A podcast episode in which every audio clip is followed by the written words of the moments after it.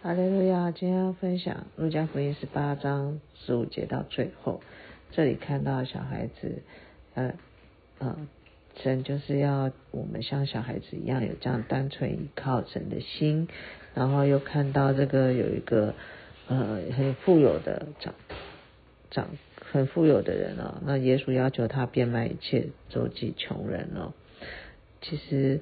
嗯，在较早之前，路加福音前就看到主耶稣其实教导门徒都是要撇下一些残累，然后是一种逆向思考的思维哦，就是既然是富有的神，耶稣就要他去从施舍开始，忧虑的就要他去学习喜乐嘛。那所以主耶稣并不是呃真正要拿走我们。一切所拥有的，其其实他是在帮助、呃，我们放下残累，放下我们心中的一些抓取。因为人常常就是最困难的，就是拥有太多了，不知道如何放手哦。